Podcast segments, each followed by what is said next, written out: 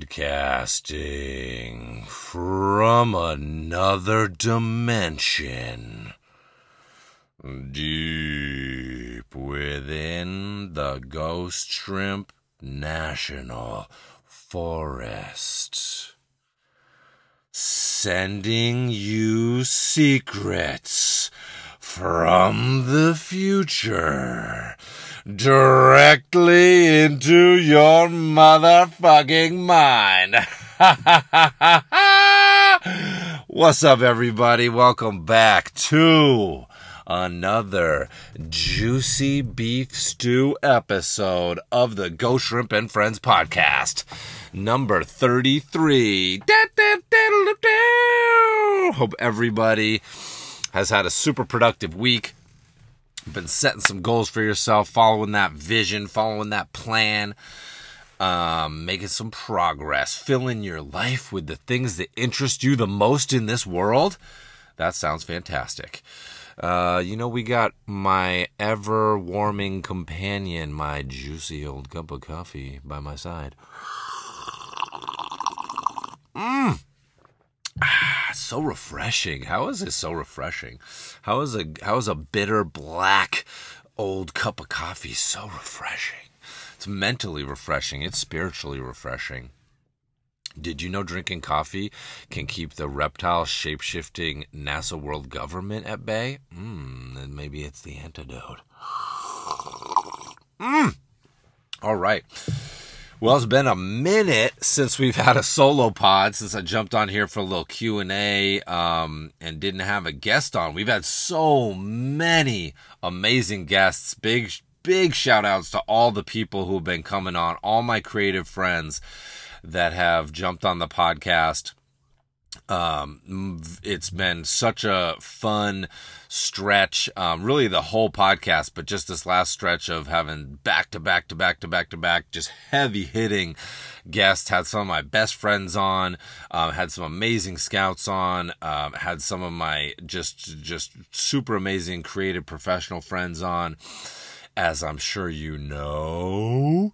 Um, and uh, I hope everybody has been enjoying it and been been feeling those uh, productive juices just ripping through your body. Um, I know it gets me so pumped up every week. I'm getting super addicted to doing this podcast. so I hope everybody is uh, enjoying it. Um, and uh, let's see what else has been going on. Uh, been uh, working on the almost done coloring the Saraswati uh, art commission, the the original artwork commission for the Hindu goddess Saraswati. Um, if you follow my social media, you've been seeing a lot of progress uh, shots of it. I've been really trying to ramp up the amount of progress I'm sharing and pulling people into the behind the scenes of my creative process. Um, I started doing uh, on the on this piece. I started doing my new mini sodes called Behind the Foreskin with Ghost Shrimp. Um, really trying to take people deep into my creative process and just have a lot of fun with it. Get get hammy with it. Um, and uh, that's been really fun and actually really focused me a lot. You know, putting putting my little putting the camera on my work sessions has really made me dial in and not get distracted. And you know, I'm, I'm pretty good anyway, but it's just been really, you know, when you're when you're professional and you're trying to use your your time as productively as you can, any little advantage you can get to streamline your process is welcome. And especially for me with the two kids and the and the homesteading projects and all that stuff stuff. I'm always juggling a lot of great things. My the problem with my life is I have too many amazing things going on at once.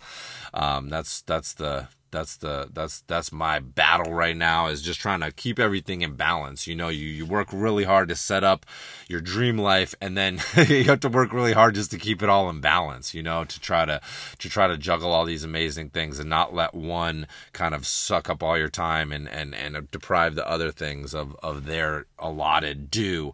So um but uh, since I've been filming my sessions, I've actually gotten a ton of work done. I feel like I've been twice as productive. So um, that's been an unexpected uh, bonus. You know, I thought it might be actually kind of distracting to have to, you know, think about, oh, now I got to set up a camera and I got it's another thing to think about. Sometimes I don't like to have other things in my mind when I'm working but um, it's turned actually to really be part of my inspirational loop for the last couple weeks, and it's been super cool. I've really enjoyed kind of putting them together. I've shared little snippets of them on social media, but um, all eight minisodes are up on the Patreon, uh, patreon.com slash ghost shrimp right now. You can go over there. Um, I'm basically aiming to make the the Patreon into like my ultimate fan club. So if you're like a fan of Ghost Shrimp, if you're a fan of my work and uh, want to know, you know, all the behind the scenes stuff and and be at the forefront of everything that I'm doing, that's the place to be. So check it out. Um, and uh, I did. Uh, we, so we have the first eight episodes up there, and they're anywhere from three minutes to like seven minutes long. One of them might be like ten minutes long.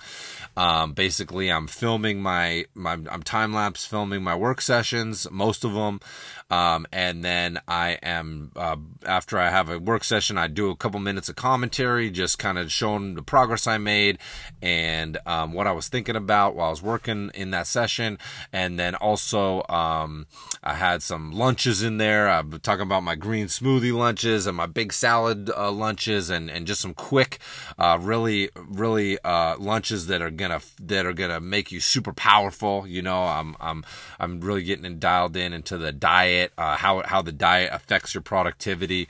Um, like I said, uh, you know, when you're when you're when you're professional and you're really trying to trying to dial yourself in, it's all these little things. You know, the amount of sleep you're getting, um, the the schedule you're setting for yourself, the nutrients you're putting inside your body, staying hydrated, um, all these things, you know, trying to be organized and um, so so I'm really trying to you know the last couple years I've been really trying to dial it in further and further and my diet has been a big part of that I do the intermittent fasting from 8 p.m. to 12 a.m. every day or 12 p.m. every day so I don't eat after 8 and I don't eat till till uh, you know um, either 11 in the morning or 12 in the morning depending on or 12 in the afternoon depending on uh, what's going on but I do that intermittent fasting, which which helps a ton. Uh, gives me one less thing to think about in the morning, and um, and and just really energizes me. You'd think that not eating would would sap your energy. It's actually the the the the opposite. You know, if you're if you're eating healthy and then you're fasting uh, in between, uh, overnight and through the morning, um, however you choose to break it down, it actually really energizes you, and uh, I think uh, you know has a lot of other great health benefits. So. So if you're if you're if you're at that level where you're looking to fine tune everything, uh, you know, look look into those things as well. But but if you're into uh, getting pulled behind the old foreskin, then come on over to patreon.com slash ghost shrimp and uh, and and for only a dollar an episode, you can get access to this stuff right now. So at a certain point, the mini sodes might be at a different tier. I'm not exactly sure. Um, I might decide to just keep it at every tier. So we'll see how it goes. but it is a little bit more work to put that stuff together. So we'll see. Um, but we had a, we actually had a really big week on Patreon. We had like I think 10 or 12 patrons join.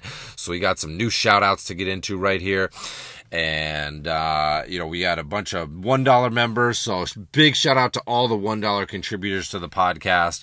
Um, thank you so much. It really helps uh, helps keep this podcast rolling helps keep me being able to really spend my time developing it and uh, and and and and putting stuff into the patreon like these. You know it's allowing me to expand it right? Making these mini sodes and eventually if if you're not on the patreon eventually these mini sodes are going to get edited down into longer, full behind the foreskin episodes, and they're going to end up on the YouTube channel because I want to kind of activate the YouTube channel more. So they will end up on there but it'll be one maybe 10 to 15 minute episode. I don't know. I haven't edited them together yet, but they're going to be edited down. Not everything from the minisodes is going to make it into the full episodes. So they'll be they'll be longer full episodes, but they're going to be condensed and they'll, you know, they'll come out sort of at the end of whatever project I'm working on. So they'll be less frequent. So if you want more real-time updates and just more wacky in-depth stuff, the Patreon is the place to go. All right, so let's get into some of these new $2 per podcast episode shout outs. You know what I'm saying? Uh, big, big, big beef stew shout out going to my man, Dewan Gordon. Get yourself some beef stew, my friend, because it is plentiful. And do not fret, we got the cow beef option and we got the vegan option. We got that seitan going. So we got the vegan beef stew and we've got the non-vegan beef stew. So step up to the beef stew buffet and help yourself. Unlimited digital beef stew for all of y'all.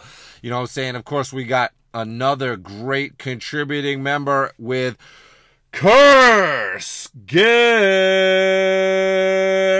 right? Big shout out going to Curse Gift. We got another $2 contributor with shout outs to Chris Win. Big shout outs. Get yourself some beef stew. Uh, we got another shout out going to Spook Novel. We got some wacky names up in here. I love it. We got big shout out going to Khalil Fry. Get yourself some beef stew, my friend. Um, and as if y'all don't know, how could you? Uh, when I do these shout outs, I'm pointing up. I'm, I'm covering my mouth from, so I don't blow out the mic a little bit, and I'm pointing up to the to that hollow moon base in the holographic sky, pointing up there, letting the letting those that NASA world government that we know that we're on to them and we're coming for you. You know what I'm saying? So you can picture that. I'm pointing up and it's reflecting back down to this hollow flat earth where we are gaining all this breakthrough knowledge to overcome this mainstream reality and follow our dreams. You know what I'm saying? We got another big shout out going to my man straight out the 12 week online group workshop round three, which just wrapped up my man Chris Murray. Big Beef Stew shout outs. Uh, and of course, last but not least, from the new $2 contributors, we've got Ryan Sims. Big shout out to Ryan Sims. Much, much, much, much thanks and respect to all the Beef Stew contributors.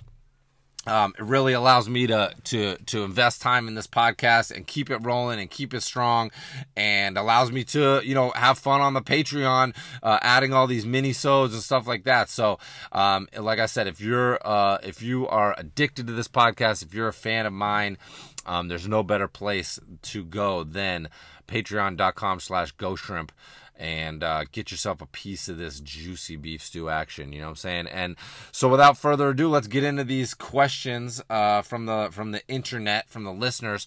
Uh, let's kick it over to my man Awol One.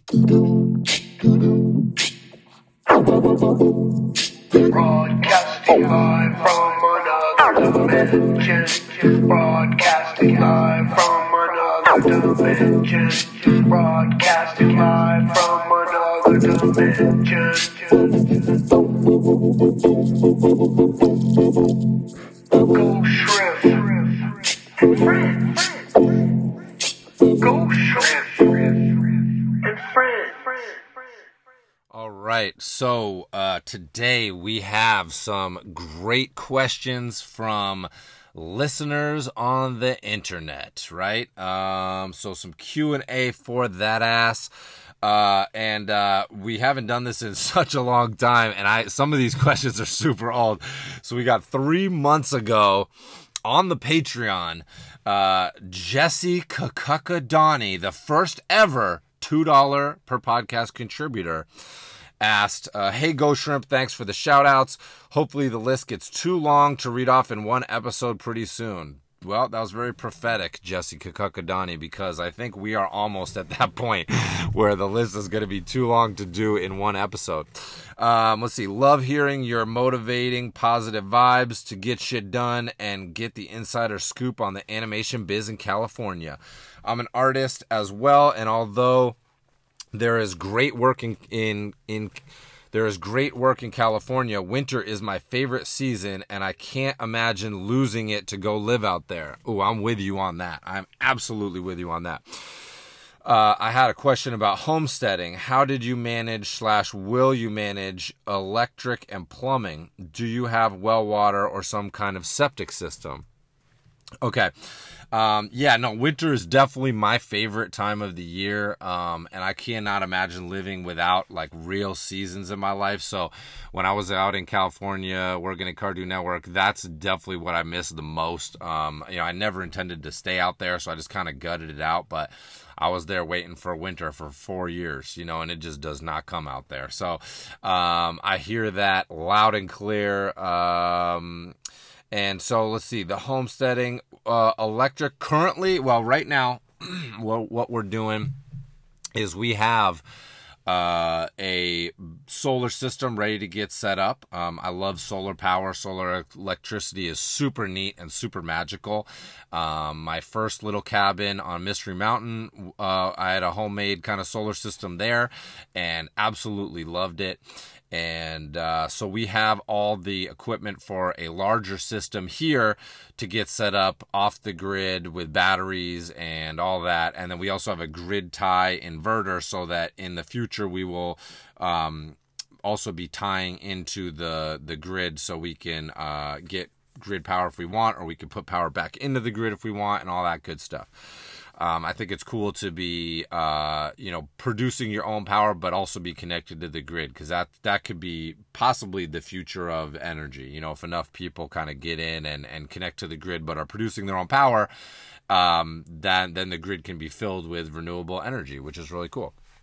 So, um, but uh, yeah, I haven't right now. I'm not at the stage where I can set that up yet. So right now we're just piggybacking off of our. We have a really cool neighbor up the hill, and uh, he has a barn down on the property line, and so we run an, an extension cord from the barn up to our house, and uh, we just pay him for whatever we use. But because we are, you know, setting up for solar, um, we have a propane refrigerator. We have a propane, a little propane stove, um, and the refrigerator isn't quite as big as a normal refrigerator. Um, I think I mentioned before, but it's probably like like two or three mini fridges like that size. Um, it sort of just looks like a slightly smaller normal refrigerator, but uh, we always manage to fit all our food into it so it meets our needs and uh, yeah it's uh, even though even though propane is not technically a renewable resource. Um, it is a, I think, considered an overall lower impact resource. Um, it burns cleaner, uh, which is good. Um, in you know, and uh, and the big thing with when you're off the grid with solar is the heating and cooling are the most energy that's where the most energy is used. So, uh, you know, trying to find efficient ways to heat and cool um, your life is is kind of the trick. So, um, you know, for heating the house, we burn uh, wood, uh, which is obviously a renewable resource. And again, you know, burning wood that you are putting stuff into the air. There's no there's there's no perfect way to do it. Um, but you know, you you kind of just try to go through. My my thing for homesteading is number one, um, it's it's fun, it's interactive. Um, I love the idea of getting hands on with my lifestyle, learning how to do some more things, knowing how my lifestyle works, knowing what it takes to run my lifestyle. Um, so it doesn't come from a preachy place. Uh, I've been there in the beginning. I, I used to kind of get a little more preachy and a little more riled up about it. I think I've talked about that on the pod a little bit. But uh, for me, it's really just about getting more hands on and, and, and, and into the into the behind the scenes of my own lifestyle. You know, I think it's I think it's really cool um, to know what goes into your lifestyle and then be able to make decisions based on it. Really, really, it's a back and forth. It's like a constant dialogue between what I'm doing on a daily basis and how it's being fulfilled, like with with different different materials and and fuels and all that stuff. So. Um, that's that's one of the things that I love about homesteading the most um, is just kind of kind of being able to tweak it and adjust it and make decisions based on it rather than just accepting one philosophy or another and really sticking to that. It's it's always a back and forth. It's always a push and pull. Um, so we get our electric right now from our neighbor, and but it's really low usage. I think we might use around like six dollars a month, if that, um, in electricity because our we our, our consumption is so low And I mean, we have regular, you know, we have a, our house is only 500 square feet. So right off the bat, you're going to be just having less stuff in your house overall. But, you know, we have multiple lights in every room and we have two computers. And so we basically just have extension, different extension cords running through the house and, you know, surge protectors and stuff set up like you'd have outlets. And we can plug in stuff wherever. So beyond that, it's pretty normal at this point. I mean, go normal for us, wacky normal. Uh, but again, I love it. I, there's nothing more inspiring to me than waking up in this like house that's evolving with us that's that I'm building with my own hands that that is different um, and unique and it really inspires me every day to be living inside of this dream. You know that's the thing you know some people might think it's wacky to be living in a house that's only half built but to me it's a big inspiration every day to just to just wake up and and have this have, be living inside of this dream and have the motive have the have the motivation right in front of me every day to get up and and keep keep organizing my life scheduling my life streamlining my life so that I can accomplish these projects my take on following your dreams is that you have to jump in to the deep end um, so that you can't back out, so that you can't hedge your bets. You know, I think a lot of people don't follow their dreams because they hedge their bets. They try to get too rational with it. And, you know, you don't want to go off the, you don't want to go over the waterfall. You don't want to go like, you don't want to drown in the deep end, but you want to jump in and just like force yourself to make it happen, you know?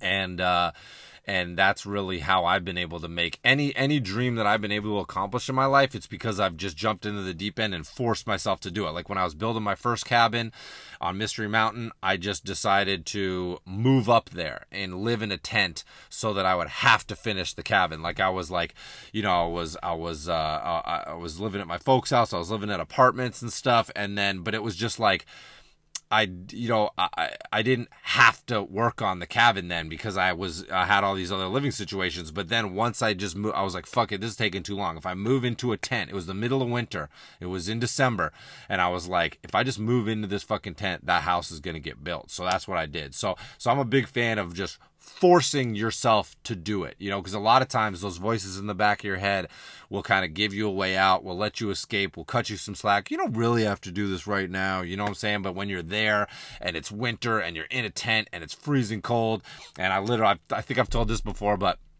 I had the, the batteries, you know, I would go to bed. It would get so cold that at a certain point, batteries stopped working and the, the, the, the radio would go off and the lights would go out. The batteries would be too cold for the batteries to work. So then I'd be, okay, it's time to go to bed. And I would go up, up into the loft that I was building and I would get into two winter sleeping bags. My dog would go to the bottom of the sleeping bags, sleep in the bottom of the sleeping bags to be a heater. And then I would take out all the batteries and put them in a sock and I would sleep with the batteries in the sleeping bag to heat them up so they could be ready for the next day. so, uh, you know, you just, you get into a lot of wacky situations, but it's motivating. You have, at least the way I'm wired, I have to do that. You know, I'm not going to speak for everybody. I'm never going to tell you there's one way to do something, but for me, um, the way that if, if I give myself an out, I might take it, you know, but if I don't give myself an out, I don't have a way out. So I just am going to keep going forward and I'm either going to quit it. I'm either going to realize that this dream is not for me at all or it's going to give me the motivation and the, and the, and the situation that I need to really make it work. So, so I think that that works really well. Um, plumbing, uh, we have a rudimentary plumbing system set up right now, um, and uh, with a, basically a gray water system um, for our water. Um, where it goes into it's kind of like uh, it's kind of like a, our house is kind of like set up like a hunting camp so our drains uh the the the drains that we have we use all biosafe soaps and stuff and all the all this all the water gets drained into an old um, hunting camp septic system, which is sort of just like a barrel that's buried in the wa- in the ground with a bunch of holes in it, and it just it's kind of like a little leach leach system. It's kind of very very rudimentary septic system there, and uh, we do have the have the uh, the legit septic system all set up and stuff. We had to get the plans and all that stuff set up for there, but we don't, we're not intending on using that. It has to be there to be up to code. We had to have someone come in and, and design it and do all that stuff and dig the test pits and, and have it installed and all that. But, but, uh, we prefer to use our little kind of homemade systems. So that's how we're set up. Uh, cause we're really trying to do a more sustainable model. You know what I'm saying? And, uh, so we don't really need that whole full septic. And then for the, you know, then for the toilet stuff, we have a, what's called a sawdust toilet. And so uh, I've already described that. You know, you basically have a, I built a little toilet box with a toilet seat, and you have a bucket in there. Go to the bathroom in the bucket, cover it with sawdust, you know, wood chips that you pick up at the store, and then um, you have a little area where you bring that out and you compost it and it just turns back into dirt. Um, and then uh, we are going to build a composting outhouse as well, which is a kind of self contained unit of that, which has two chambers and you use one for a year and then you shut it down. And then in the in the next year where you're filling up the second chamber, um, the the first chamber all composts and uh, you can literally my buddy uh, has one set up across town and you could just dig your hands in it, pull it out, and it turns into just dirt. So, you know, I know a lot of people are hearing this and they're they're they're saying, "What the fuck?" They're thinking it's totally insane. But if you really look into what a septic system is and all that, that's not really the natural that and it's not it's not about being natural, it's just about being smart with it. Um, you know, if you if you want to deal with your own waste in the most sensible and, and self-contained manner, a composting outhouse is really the way to do it. Obviously, people living in cities and stuff don't have access to all that. Um, but you know, it's one of the reasons I want to live in the country is so we can really set up a more sustainable lifestyle, you know, because to me it's fun, it's cool. I love being different. I love doing my own thing. I love turning back the clock and going back to the ways people used to do things before everything was sort of automated and handed to you. Um, you know, if you live in a city, your waste goes into a sewer system, which gets processed at a processing plant, but is still not fully clean. And then a ton of it gets dumped out into the ocean. I mean, in LA, I forget how, but it's a mind boggling, like millions of gallons every day of semi raw sewage gets dumped out into the ocean. So, uh, you know, it's not something that we talk about a lot in our culture, kind of a lot of out of sight, out of mind stuff. But, uh, you know, as I started to get into the homesteading thing and thinking of a more self contained loop, um, it's kind of fun to get into these things. So, you know, I'm not trying to trying to convince everybody on it, but I know there'll be some people out there that are like, "Ooh, that sounds cool. I want to think about that." You know, because we're gonna be setting up the the greenhouse and all that. Um, I know I'm going, I'm kind of riffing here, but I know people, people have, there's, there's several questions here that have asked me to talk more about homesteading. So I'm just kind of going, going on it. But, uh, we're going to be, we're going to be, and what we're doing right now, I'll just say is very loosely homesteading. Homesteading, I think a lot of people think of a more self self sufficient system that we don't have quite yet. That's the goal. We're we're we're taking it one step at a time. Because um, obviously, you know, I work full time. Athena works full time. We have two kids, so we're doing all this uh, amidst you know trying to have like a balanced life. So you know, it's it's one step at a time. But um, we're clearing the opposite hillside slowly, and we're gonna have a big greenhouse set up over there where we're where we're growing uh, more and more of our fruits and vegetables. We're gonna be setting up an orchard on that hillside. Um, we already have some of that. We have small scale gardens right now, two 10 by 10 gardens, and we've been planting. Uh, you know, in the in the yard we have cherry trees and apple trees. There's old apple trees on the property that produce apples. Um, we're gonna be managing those trees and uh, so you know it's just really like a really fun adventure into homesteading we're not we're not like we don't we're not jumping in and setting up a fully sustainable system all at once um, you know big shout outs to anybody who has like the time and the and the money to do that right off the bat. That would have been great. You know, if I was like a super patient, long term person, maybe I would have, have have been in LA this whole time and ridden out the whole Adventure Time stuff and saved up enough money to do all this. But you know, I'm like I saved up like I think I I, I lived there for I lived there for three and a half years, saved up like 40 grand, um, and then it was just like bought the property. It was like, all right, we got it, you know, like, you know, or bought, bought the property, then saved up, you know, 40 grand, and then was like, let's do this right now. Like, I don't want to wait any longer.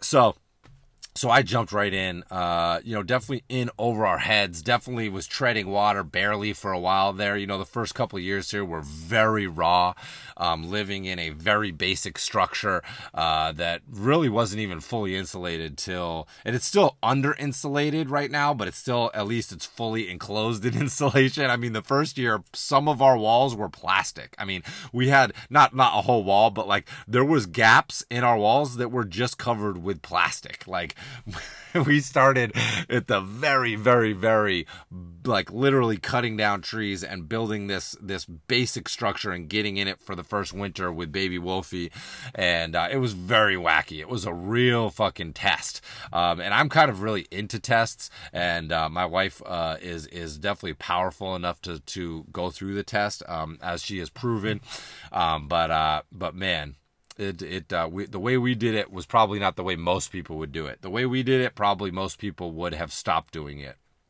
um, unless you have a very hardy disposition. So I definitely was calling on all my like New England roots to make that happen. You know, my my ancestors came over on the Mayflower and they were in Ireland before that and all that. So I think I have some very strong homesteading and pioneering genes in my in my spirit and uh, you know, it, it, I think that's a big part of this for me is activating that and calling that up and getting into that. Um, you know, I think everybody has a lot in their DNA that you can either choose to activate or not not activate. We already know that on the level of diseases and and all that things. But I think even just in the in the memory of your DNA and the things that you've done over and over again, I've talked about that with hunting on the podcast. How really you could really feel those kind of things awakening in you. These things that have been part of your ancestry um, you know, for good or bad. Uh, I think you can, you know, there's, there's obviously we've all had challenges in our ancestry. We've had horrors in our ancestry. You start to go back a little bit. Everybody's faced insane adversity in their ancestry. So, uh, you know, I think you can call up certain parts of that. So, um, let's spend the whole hour answering one sentence of this question. Uh, do you have well water or some kind of septic? So the well, um, we found a farm spring. We found this. This was old farmland. This was all clear cut. Almost all of New England was clear cut a couple hundred years ago and this would have been a sheep farm. This this this this was a was a sheep farm um, uh, in the in the past. Um, there's fencing around through the woods uh, that that goes around like about half of our property, and uh, the the first year um, we found a we found a farm spring up in the woods and uh, it was boxed in and dug out and had an old lead pipe buried way under the ground there so that was i don't know whether that brought Hopefully that didn't bring water to the house. I mean, everybody did drink, drink from lead pipes back then, which is not great, as we know now. But uh, but yeah, we, we dug all that out, dug it up, and and redid it with a with a new, uh, more modern setup and uh, and so we have that piped in uh, to the house, and we've we've talked a little bit about the year the Ghost Scout, the year in Ghost Scouts where we dug the trench um, to put the water line up to the house. Um, early on, we did some of the projects uh, to get going with Ghost Scouts were to, or some of the early projects of Ghost Scouts were to get going on the homestead. You know, uh, some of the basic stuff that we needed to get our life set up here. Um, so, uh, so the first year we cut the hilltop here in camp and where our house is built, and then the second year I think we put in that we put we dug the trench and put in that put in that, or no, was it the third year? And I guess it was the third year we put in the trench. we dug the trench and put in the water line. So, um, yeah, that's the basic setup that we have right now. Um, stuff's always evolving here, and I'm hoping to have a big year building here, um, building some additional stuff onto the house, and uh, maybe being able to get that solar stuff set up. And uh, but yeah, right now we just have the cold water plumbed into the house, and we have um, uh, we have a bathroom uh, we have a tub set up and then right now we have like a we have like a hot water machine like a portable camp hot shower thing that we got a few months back. Before we were like heating up water on the stove and putting it into like a shower bag and hanging it up and taking a shower that way. And more recently we got a it's a Mr. Heater. I think it's called like a heat boss or something like that. And it's a really it's like about 300 bucks and it's a portable uh, hot camp shower where you drop a little pump into a five gallon bucket of water and it has an awesome shower head and awesome pressure and you hang that up in the shower and then it's like you're taking a real shower. Because I've, I've used some of the other products like the Zodi um, some of those other camp showers and the Zodi the, the pressure's weak the shower head's weak um, and uh, for a little bit more you can get this heat boss and this thing is this thing is the boss. Um, uh, you can you know whether you're just using it for for camp lifestyles or homesteading lifestyles, um, you know, it's awesome. It's not meant for indoors, so you got to make sure you're using it with the windows open so your whole family doesn't die of carbon monoxide poisoning.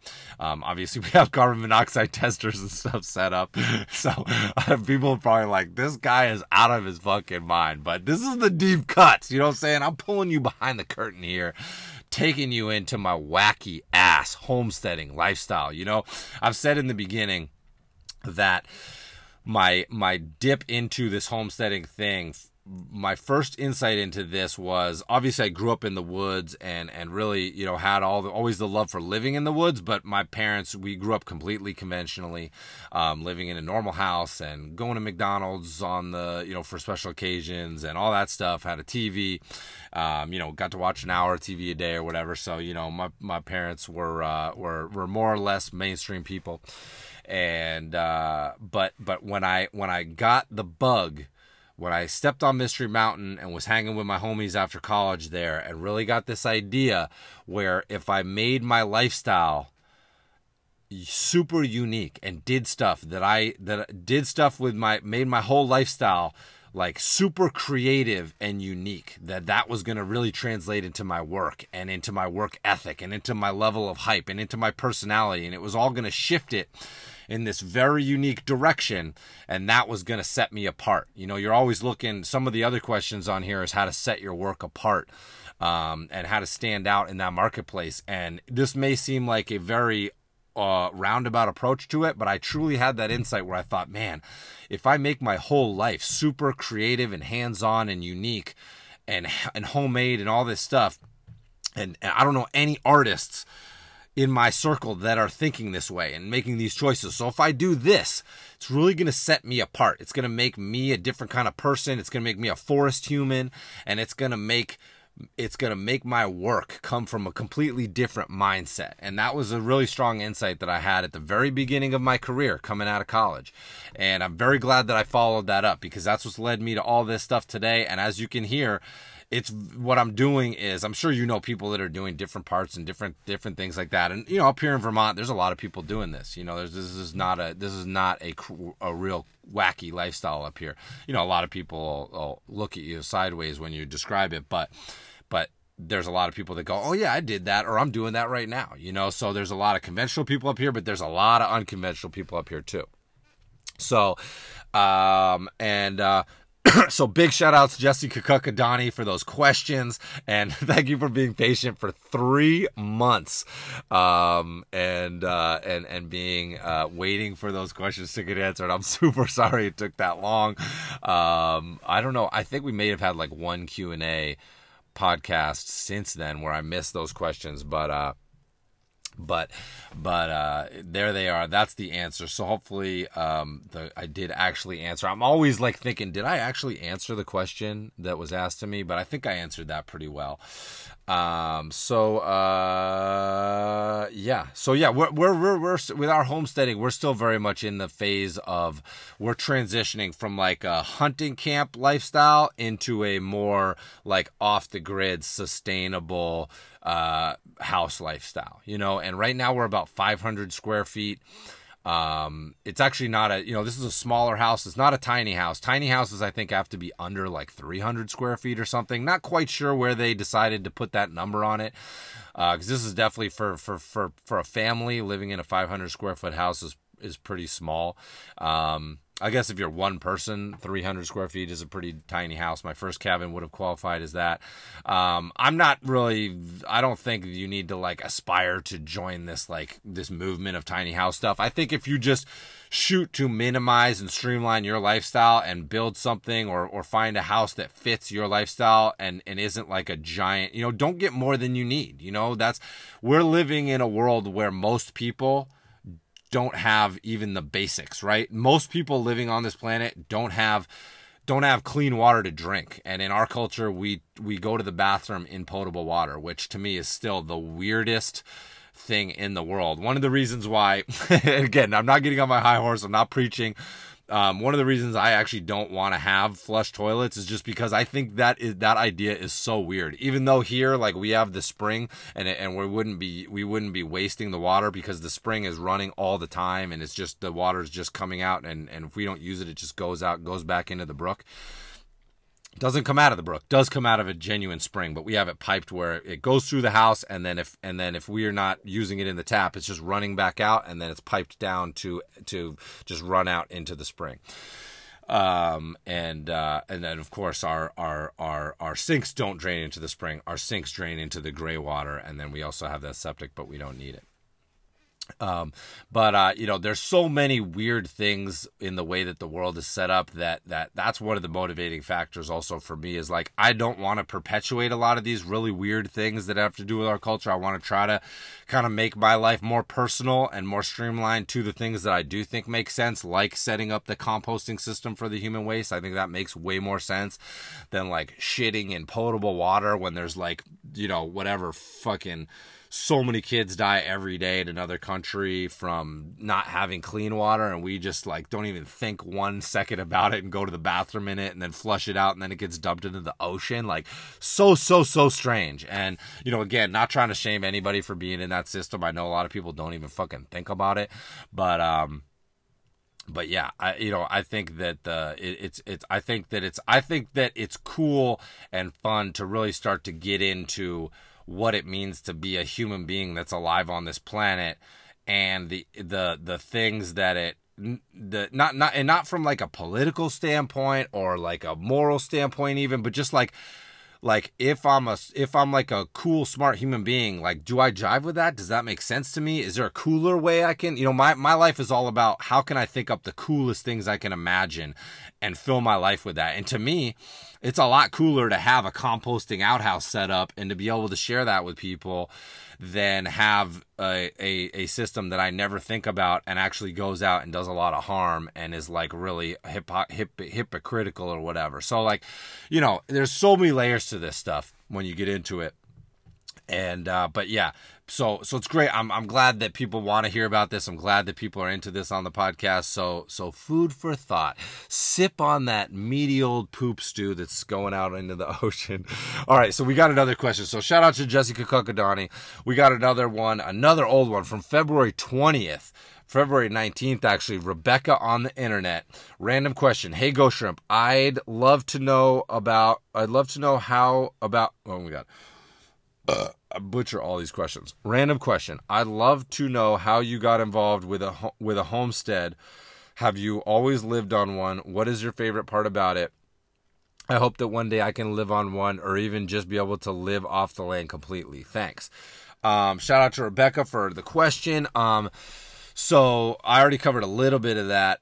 Um, I didn't grow up on a homestead. I grew up in just a conventional house um, in the in in uh, in a very rural area um, in a place not unlike there. I grew up in a town called Shutesbury, Massachusetts, which uh, has a post office and a library in it, and that's it. I grew up on a dirt road um, in the middle of the forest. Um, there was there was I what what I did grow up around though was and I've talked about this before. It was a intentional community uh, that had like a couple hundred acres and they co-owned it and they built houses on it and they had a giant garden and we lived right across from this giant hippie garden this communal living garden.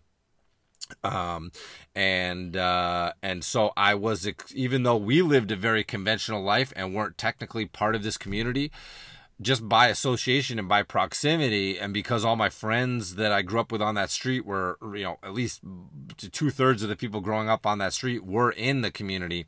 It's called the Sirius community, like the star, S I R I U S. And you can look up their website, you can check it out. They're doing really cool things still. Um, they're still there. And, um, and it was really great to grow up and be exposed to that um, because there was a whole pack of kids that was always running around the road. We were always getting into trouble together and mixing it up and exploring the woods and climbing trees and building forts and all this cool stuff. All the stuff that really became all the nostalgia and inspiration for like for instance creating the world for adventure time and and getting bringing my lifestyle back into the woods and and just my voice as an artist i think very strongly comes out of that nostalgia all the things i love um, packs of kids doing their own thing. You know, that idea is definitely very prevalent in the stuff that I'm fascinated with, that Lord of the Flies type of shit. Um, and uh, so I wasn't, I didn't grow up in a homestead, but I did grow up across the street from a communal living situation that was kind of a communal homestead. Um, so that I think definitely had a big influence on kind of me gravitating towards this stuff later on. I mean, you know, as as people probably know, when I did when I when I was when I was uh, when I was going to college, I thought that I wanted to live in New York City forever. I was kind of bored of New England. Um, and then, but going through the process of living in New York City, really experiencing how the quality of life there is so different um, and and so much more expensive and so much more crowded and packed, and uh, what the hive mind of a city is all about. Um, I really realized that I wanted to get back to the rural lifestyle after that. You know that that was uh, that was an insight that I had um, that I that I talked about earlier, and because um, when I was when, when I was 12, we had moved away from the rural lifestyle and we had moved into suburban New Hampshire, and I really didn't like that. That's where, as people know, all the struggles came in. Episode 10, um, where I talk about all the struggles. It all really precipitated from that move when we were 12 and moving to the suburbs and me really not liking it um and uh and so but but I, I wasn't thinking you know when i was when i was getting older and becoming a teenager i was becoming more enamored with that urban lifestyle and and going to the city and experiencing that falling in love with hip hop had a big big thing to do with that and um and and heading that direction. But then realizing once i was there that mm, uh, you know it's a different you can't the all the stuff I loved about my childhood, that forest life, that nostalgia, all that, that just cannot exist in the city. So when I when I when I really got a hold, when I got a taste, a real taste of the city life, I loved it. And I fed off of it and I benefited from it. And I still love visiting the city and, and, and hanging out with my friends in the city and all that stuff. It's a great place to dip in and out of was a very exciting and stimulating place to be in college at. You know, I think it really benefited me a ton there. And obviously the culture there, the hip hop culture there, I got to see so many amazing fucking shows and shit um, and the amount of different people you'll come across there and the adventures you can have there and the all night vibes and all that kind of thing. I've talked a lot about that, the ill missions and shit that me and Steve, uh, me and me and Tight Jeans talked about. Um, so you know, just loving it. But but really, at the end of it, after four years of it, really realizing, mm, you know there's uh, you know and and and also really trying to think of my uh, really growing into my creative voice as an artist and realizing how tied that was to growing up in the forest. And then so quickly very quickly because I I I graduated in 2013 and then by the time it was 2000 I think by 2005 I think I was I was um firmly on that mission of building my cabin, living in the woods, and testing out to see if I wanted to do that homesteading lifestyle. So, not only to re- return to rural New England, but to go even deeper into the ideology uh, and the and the dream life of rural New England and getting into the homesteading, the even deeper turn back the clock roots of New England. Um, so uh, yeah, you know, going deeper into my DNA, going into deeper into my history, into my psyche, and all that stuff, which I think as an artist you always want to be doing.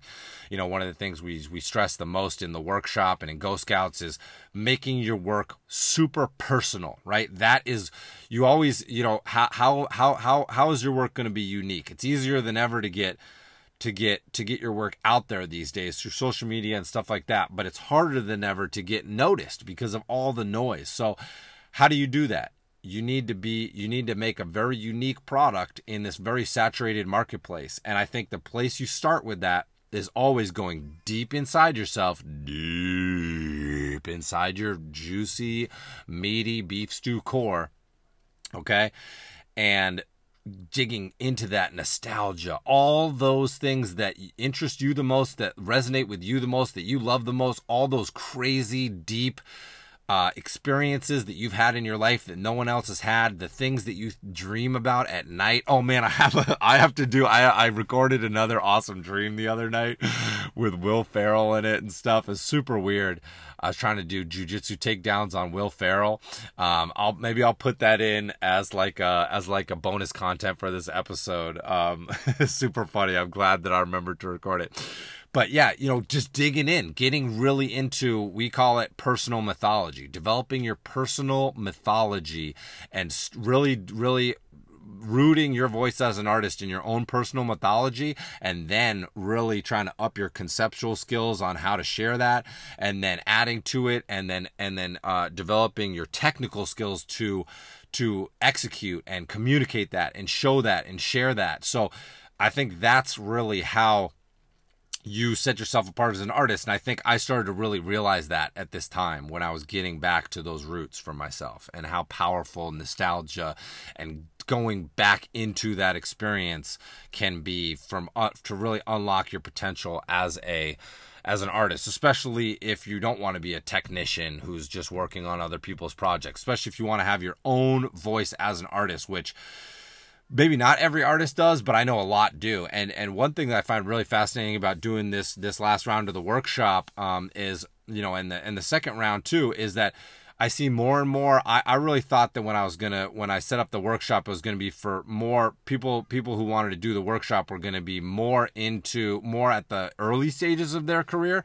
But what's really been fascinating is I've had more and more people signing up and participating in the workshop that are deep into their art career but really have a technical art career where they're doing other people's work for them and they want to be doing they want to be really be redirecting it into their into the realm of self-guided their own personal voice as an artist type of work where they're generating their own projects. People are they want people to come to them to do the work that they want to do right? So so that's really great and that's a i'm, I'm so glad that the workshop ha, it, it can can work for um for people that are just coming into their career and also people that are deep into their career but want to just shift the direction of it. So that's super cool. Wasn't expecting that. But really makes a lot of sense you know so that's pretty neat. So um, what's your favorite? Have you ever lived on it? Hope one day I can live in one and live off the land completely. Yeah, living off the land completely would definitely be a super cool thing. Um, you know, like I said, we're gonna be, we're gonna be. We have a little hilltop that we live on here, up from the road, and then we have a, we have like a we have like a little brook, a little gorge that goes down and a brook that runs through it, and then another kind of twin hilltop right across there. And we cleared our hilltop and we're slowly selective cutting the opposite, the opposite uh, the the the little uh, the other hilltop there, and eventually we're going to be fencing these two hilltops in, and making the greenhouse down over there. I'm like pointing so you can all see it. uh, putting the greenhouse over there on the on the opposing hilltop and then also having some meat animals, some chickens, uh, maybe a couple of sheep, um, and uh, some turkeys and stuff. We have a we have several neighbors up the hill who have a real nice um, uh, family farm, you know, a sustainable family farm where they grow most of their food, they raise most of their own meat and stuff like that, and then you can add in the hunting and whatnot. So um, that's definitely the my my vision, my long term vision of this property is to be able to pass it on to my kids um, and have it be a at that point have it be a fully functioning uh, as sustainable as possible um, you know, uh, uh, environment, you know, where, where, where if they don't want to, they wouldn't have to go out and get jobs. They wouldn't have to go out and buy food. You know, they could really be here. And if they want to do that, if they don't want to do it, you know, they'll walk from it and that's going to be their thing. I, I, you know, being someone who struggled to find my destiny, I know you can never make someone, you know, you're only going to create an unhappy person if you try to force a destiny on someone. But, I also know that the way you grow up has a lot to do with your nostalgia and stuff like that. So another reason why I wanted to dive right into the deep end and have my kids growing up in this environment and helping in building all this because I thought, wow, that's going to be really cool and that's going to empower them a ton. Or even if they want to walk from it, they'll have the experience of building their own houses and and growing their own food and raising their own livestock and and and slaughtering their own meat and, and knowing all that stuff, you know. And um and so we've already dabbled in that a little bit, but to make it more and more legit and, and really fully sustainable, or as nothing's ever fully sustainable, but as close to sustainable as possible. Um, I think that we need more of that in this world. You know, that's that's the that's the antidote to the automation and the commercialization of everything and the urbanization of everything. You know, we, we really need to have um, places where people are growing the own food, their own food that they consume and stuff like that. So just turning back the clock a little bit. You know, I think that that's what makes the most sense to me. But I want people to understand it's not coming from like a political point of view or anything like that. It's coming from like this sounds like it would be the most fucking fun for me. So I'm not judging anybody who's not doing this and I'm not trying to say that people should do this.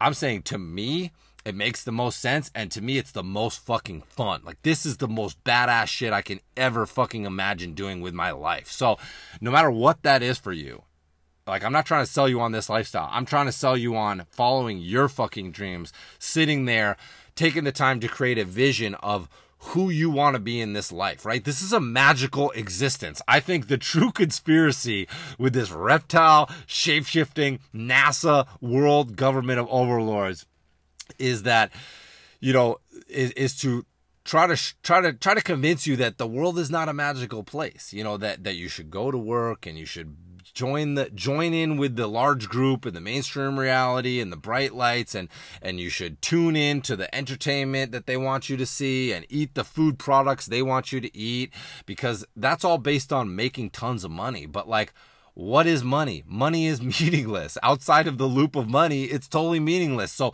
are you living for money? Is your, if you really sit down and think about it, is the vision of your life just a vision of how do I position myself to make the most money and, and accumulate the most assets? Or is it to sit down and go, what is the most badass shit?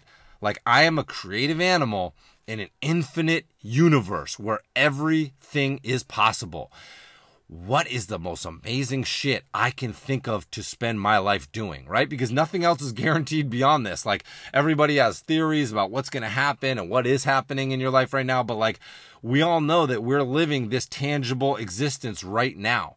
So what do you want to do with it today? What do you want to do with it tomorrow? What's the most badass shit you can think up to do this week? What is the most crazy shit you can think up to do this month? What is the shit that you want to do this year? What are your most important goals to get done next year, right? These are the things that I get really hyped thinking about because even as when I was coming up as a 12 year old, we moved. I started to see through the veil of mainstream reality how meaningless and how empty it seemed to me, how most people weren't loving their jobs, how most people didn't give a fuck about what they did, and most people weren't truly fulfilled following their passions and all that shit. And I was like, I'm not doing this. I'm not going to buy into this. And that's where I really started to get off on my own track and, and actively pursue an alternate destiny to the one that was being given to me, to the template, right? That's where I left the template. And I encourage everybody to do the same thing. Now, if you find yourself saying, hey, this template is my dreams. This is exactly what I want. I want to subscribe to all the channels. I want to work as a lawyer. I want to fucking eat the food products. If that's your dream, then man, more power to you. Do it up. But if you have voices in yourself that are like, oh man, there's more to it than this. I want to do something else. I want to follow this line of passion. I want to follow that line of passion. I want to follow this dream.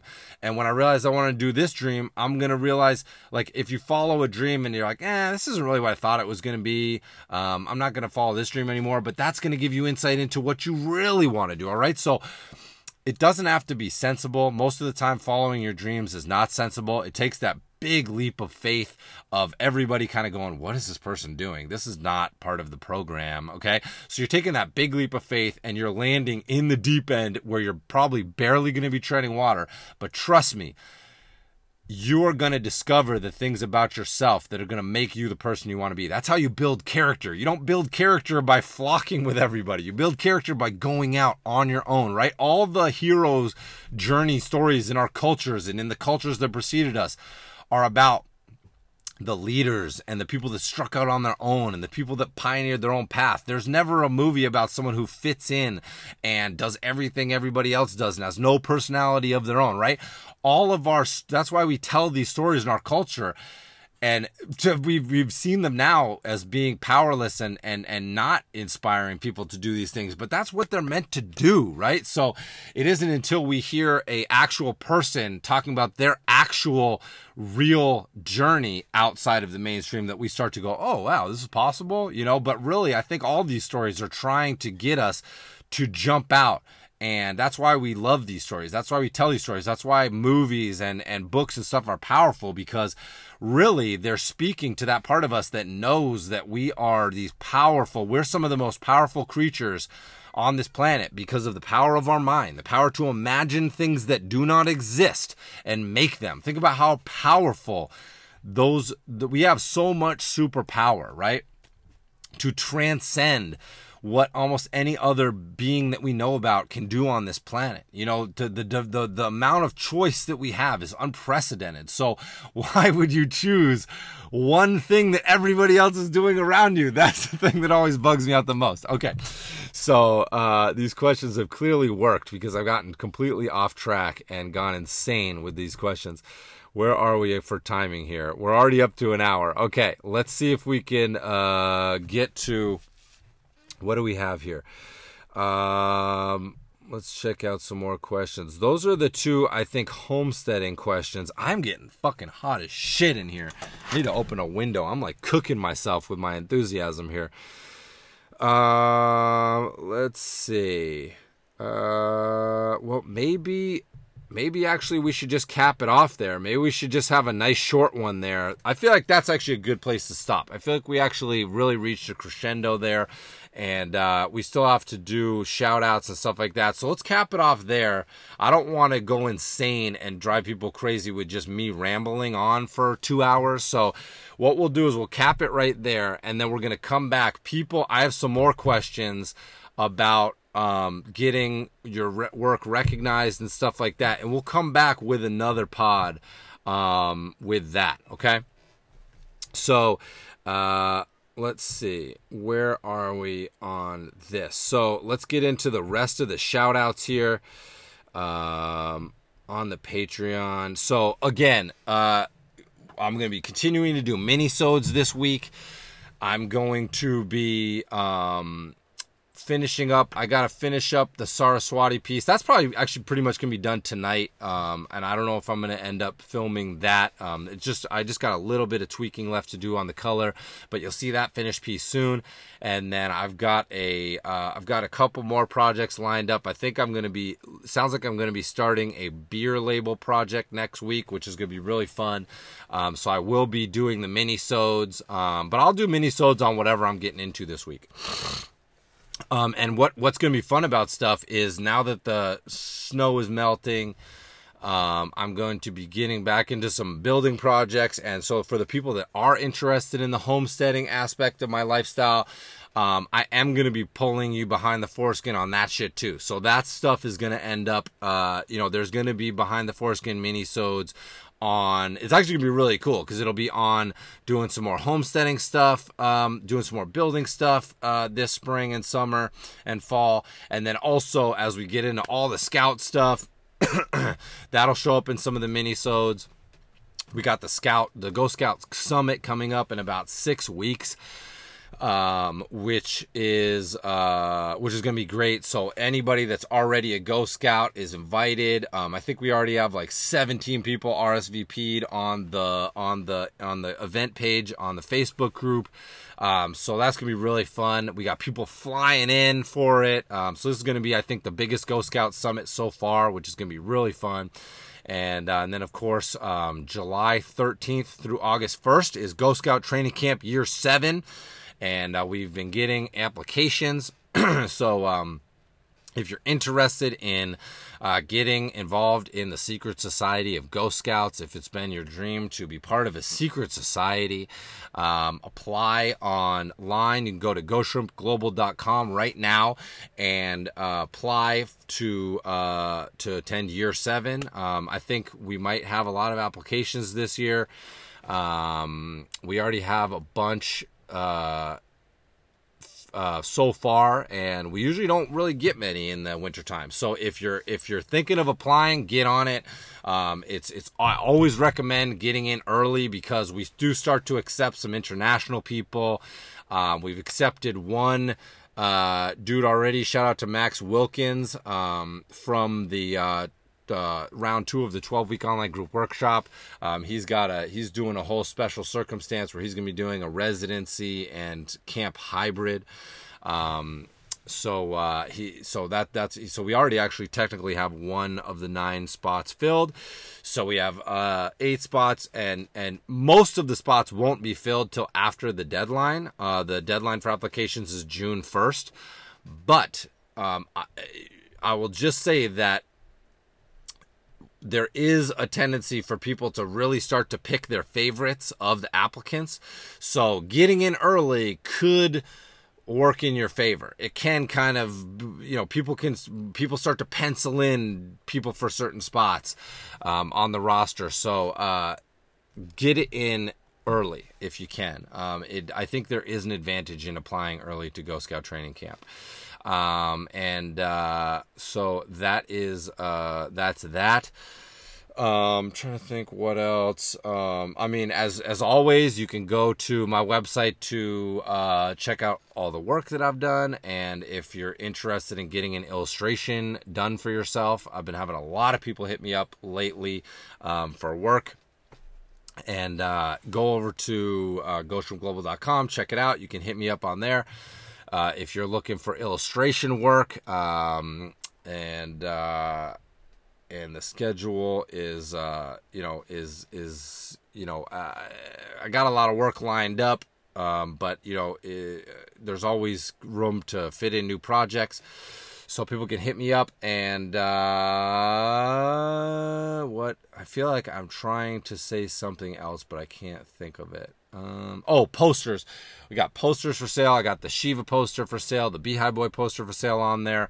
Um, I am going to be making a poster out of this Saraswati piece once it gets fully cleaned up and and finalized. So uh, it's going to be, uh, you know, the sister piece to the to the Shiva poster. So it's going to be uh, going to be like that. So that's going to be really fun. You can check that out. And I've got some really fun. I'm going to keep it a secret for now, but I've got some really fun posters planned for this summer that I think everyone is going to want to get in on. Um, so uh, I'm gonna I'm gonna tease that, but I've got some I've got some really fun, regardless of the work that's coming in illustration wise. I've got some really fun stuff planned uh, as far as projects that I want to get done um, this summer. So stay tuned because there's going to be some really fun stuff. Um, hopefully, we're going to have a Kickstarter coming uh, in the summertime that people can get behind and uh, make some fun projects come to life and have some really juicy rewards for that Kickstarter plan. So people are to really be into it, I think. Um, let's see. Uh, oh, the the for people that are interested, we just finished round three of the 12 week online group workshop and uh, round four is going to be in the fall. It's going to start in September. It's going to be uh, nine hundred dollars a spot, I think. Uh, I think I think round th- round round four is nine hundred dollars. I think round five is going to be thousand dollars, and I think it'll probably chill around thousand dollars for a while. Trying to keep it right in there with the median, uh, the the kind of average cost of online workshops and and online classes. I'd really like to keep it as affordable as possible for people. Um, and obviously, it's something that I use to supplement my income as a visual artist. I use it to free up my my time to be able to spend more time on the illustration projects that come in. Um, a lot of times I will kind of spend more time than really I'm getting paid for on my illustration projects because I'm always trying to make the best piece I can possibly make. So, um, you know, when people sign up for the workshop, it really allows me to uh, have a, you know, spend more time on those illustration projects and also allows me to pursue those more personal projects and things like that.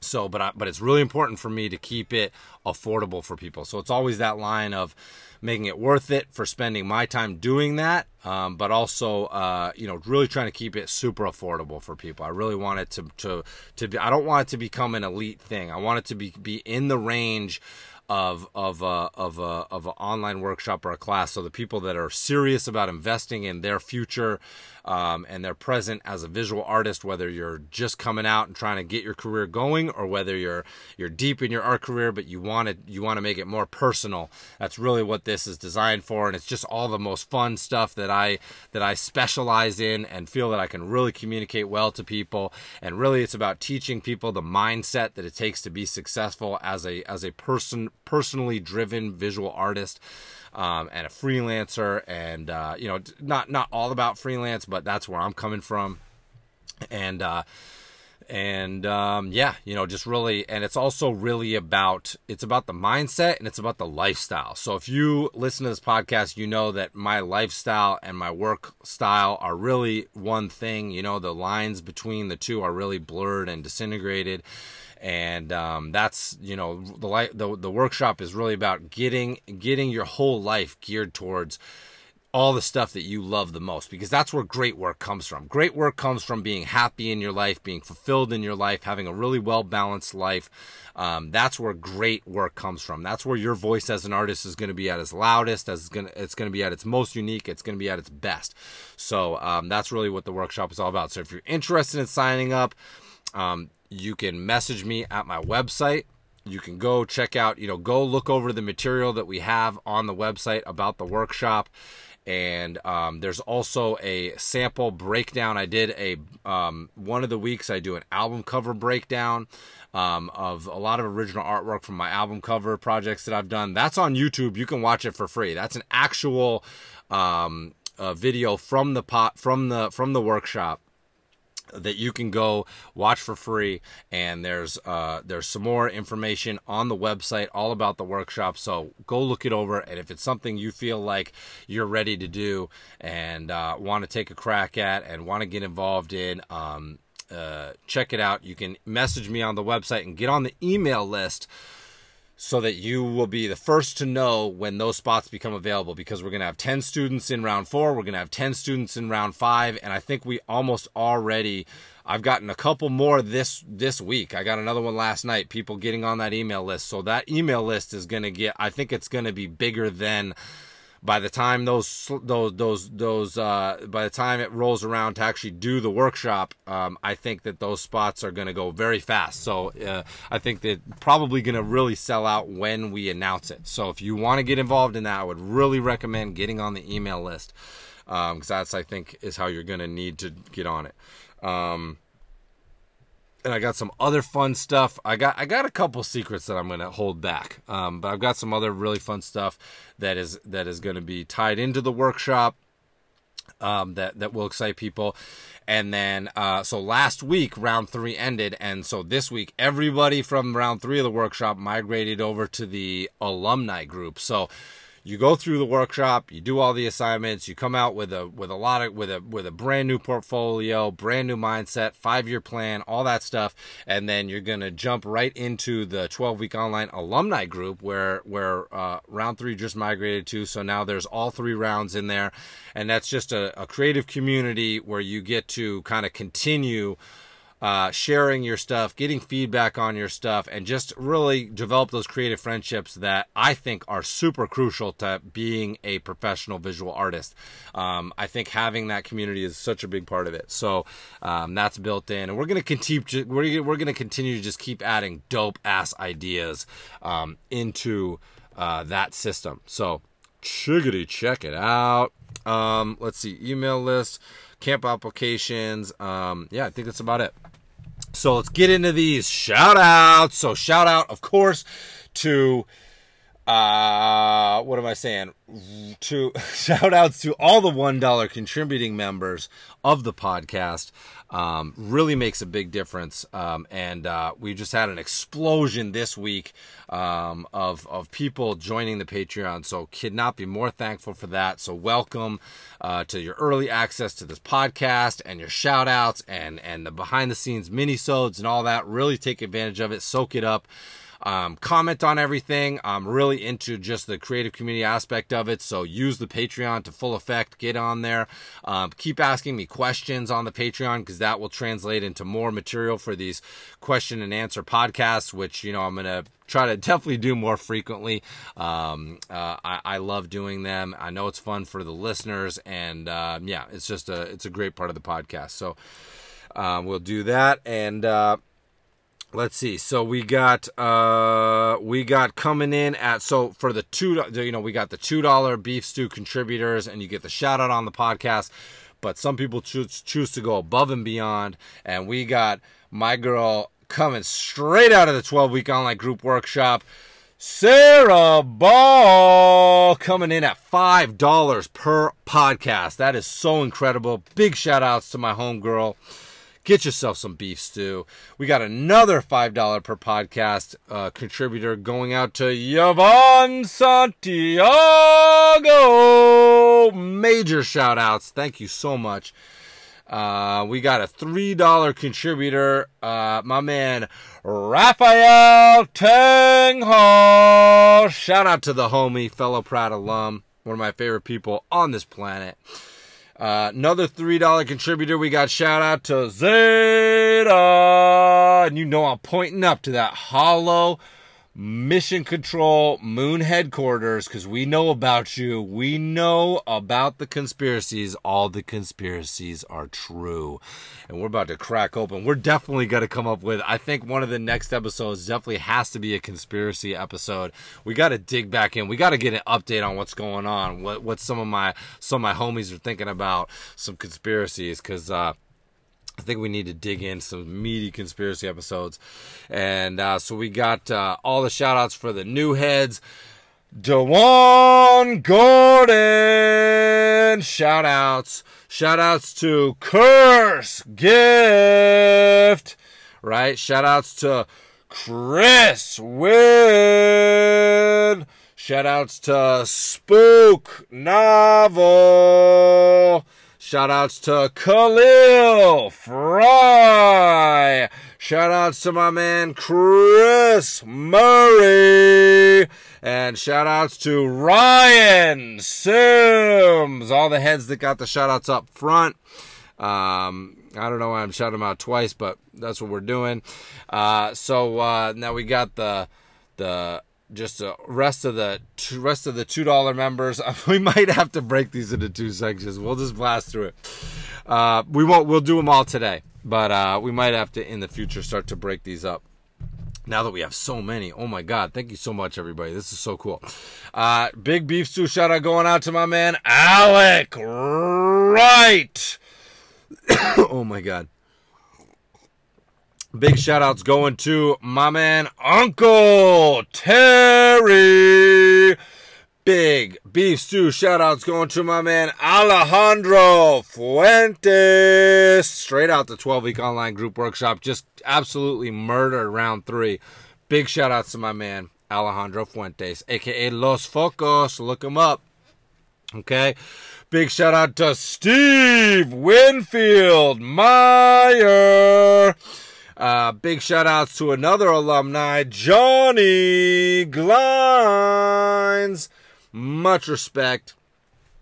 Big shout outs to Gerard Jones. Oh, you know my man Michael Broncoto's up in here eating all the beef stew. Uh oh, we got Waste Zord, you know, slurping up all that beef stew. We got, uh, oh, alumni of this very podcast, your favorite stop motion animator and mine, Anthony Scott. Big shout outs. Uh, big shout outs to Ghost Scout Computer Person, aka Lermy. Love it when scouts support the pod. Uh, big shout outs to Shambe. Right. I know you asked some questions. Uh, definitely going to answer those questions coming up on the next podcast. Uh, big shout outs to Otto Heaney Illustration. Shout outs to my fellow uh, uh, what am I saying? Big shout outs to my fellow. Oh, I just farted. Um, Northeast Kingdom uh, resident. That's what I'm trying to say. Uh, big shout outs to Michael Garcia. Big shout outs. Oh, I'm getting the, getting the just rumbling up front. I like that. Uh, big shout outs to Daniel Funhead. It didn't work that time. AKA Ghost Scout Sports Magic. Oh man, my man. Check his shit out, Dr. D Foothead. Big shout outs to another alumni, Alexi Giroux. Check his shit out. It's dope. Uh oh, the reigning, defending Ghost Scout Training Camp Camp Champion, John Mansfield, aka Beard Lips.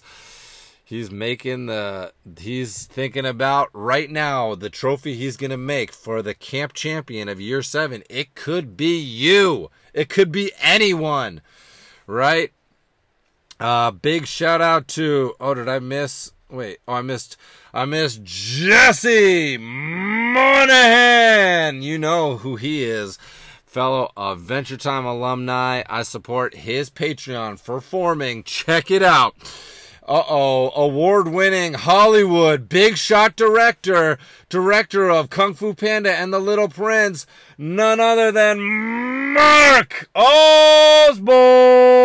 Big shout outs to the homie. Uh, let's see. Big shout out to Bark the dog. To the homie. Alexander Lance saying, check him out. Bark the dog taking over this year.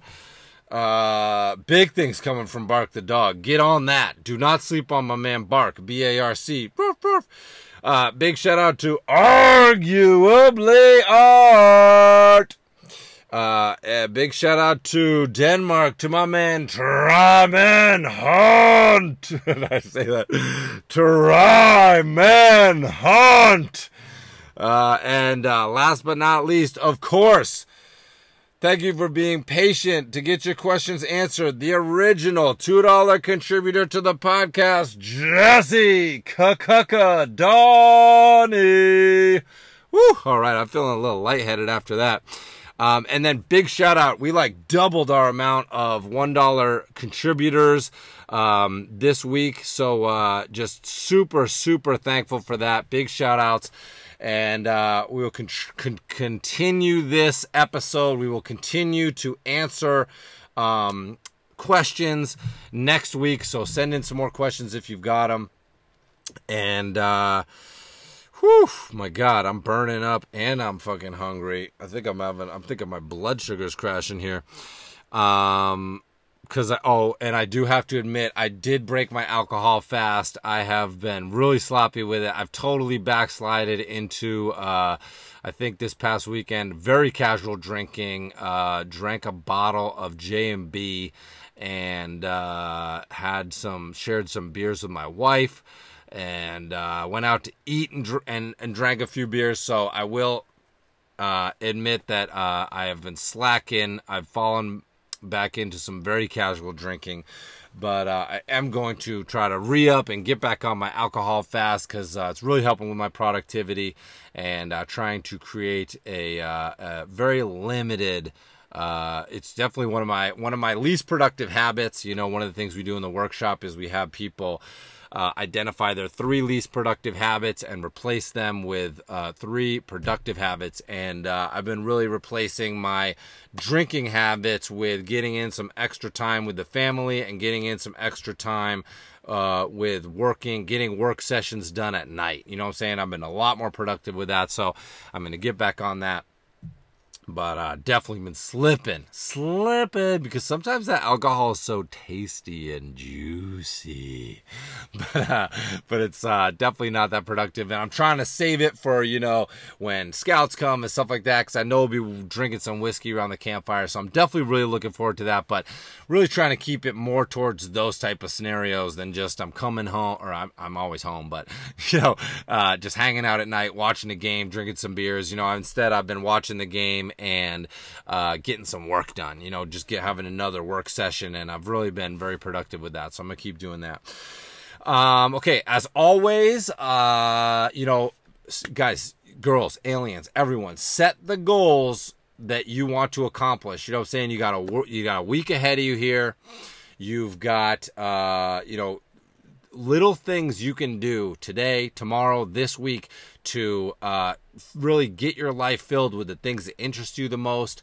Really take some time to think about what you want to do with your life, what you want your daily life to be like, and no matter where you're at, you know, some people are, you know, in uh, full blown, you know, three full time job mode and all this stuff, but there's still little things you could do. Eat a little healthier, stay a little more hydrated, um, you know, uh, uh, try to try to figure out what exactly you could shift in your life to get a little bit closer, one little tiny step closer to living that life full of passion and interest and and following those dreams that you know you want to uh, achieve in your life, the things, the goals that you really want to achieve. So use this podcast as something to help motivate you, to help mark the time. Um, by the time we come around next week, you'll have felt really good about accomplishing a couple little of those goals.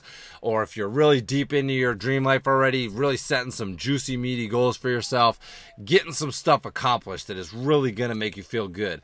Um, because that is going to energize you and give you the energy you need to keep pursuing this thing, right? One of the, one of the hardest parts about getting in a cycle where you're not following your passions, it has a tendency to really drain you of your energy, which you really, eh, which which then becomes very problematic because that really starts to slump you in with eating less healthy, drinking less healthy, all these other things. So try to do the little things you know you should be doing. Set a couple goals for yourself, uh, even if they're really small, to get, to stay on track with your goals. Okay, and then as always when you're out there trying to accomplish your goals, really try to inspire some other people to follow their goals. That's what I'm trying to do for all of y'all. You know what I'm saying? Get on this podcast. I'm do, chasing my goals. I'm trying to do my thing. I really want y'all to do the same. To say, you know, I'm going to try to inspire my people in my circle of friends. I'm going to try to inspire the people that I interact with on a daily basis. And, uh, you know, it doesn't matter if they don't look like you, if they don't sound like you, if they don't come from the same place than you, all that stuff. All this crazy, petty political nonsense, all these divisions.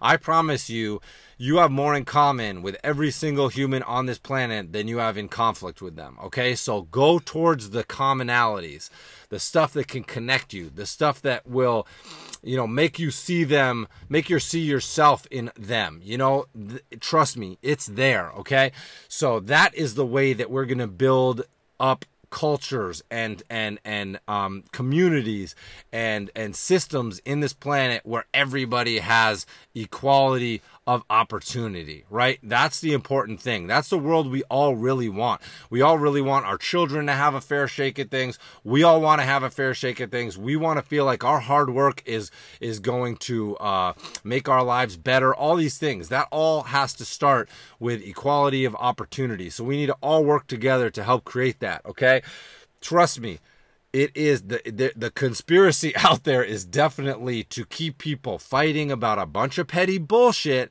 rather than connecting realizing that we are all on the same mission together. We're all on the same planet together the things all the goals that we have are common goals okay? And we can achieve them much faster and much stronger when more of us are doing them. Just like the microcosm of having that creative community with the ghost scouts with the 12 week online group, group workshop with this podcast with the patreon of the podcast all these little micro communities okay we need to create lots and lots of those and then start to really connect the larger communities based on these strong common bonds that we have with each other and these common goals that we all want to accomplish because that is the only way it's going to get done all right? It's not about money it's about passion and quality of life and quality time doing the things that you love the most you know what i'm saying? I happily walked away from my job at adventure time making way more money than I will ever make as a freelance illustrator living out in the fucking woods. But it doesn't fucking matter because I get to do everything that I fucking want every day. I get to wake up, be my own boss,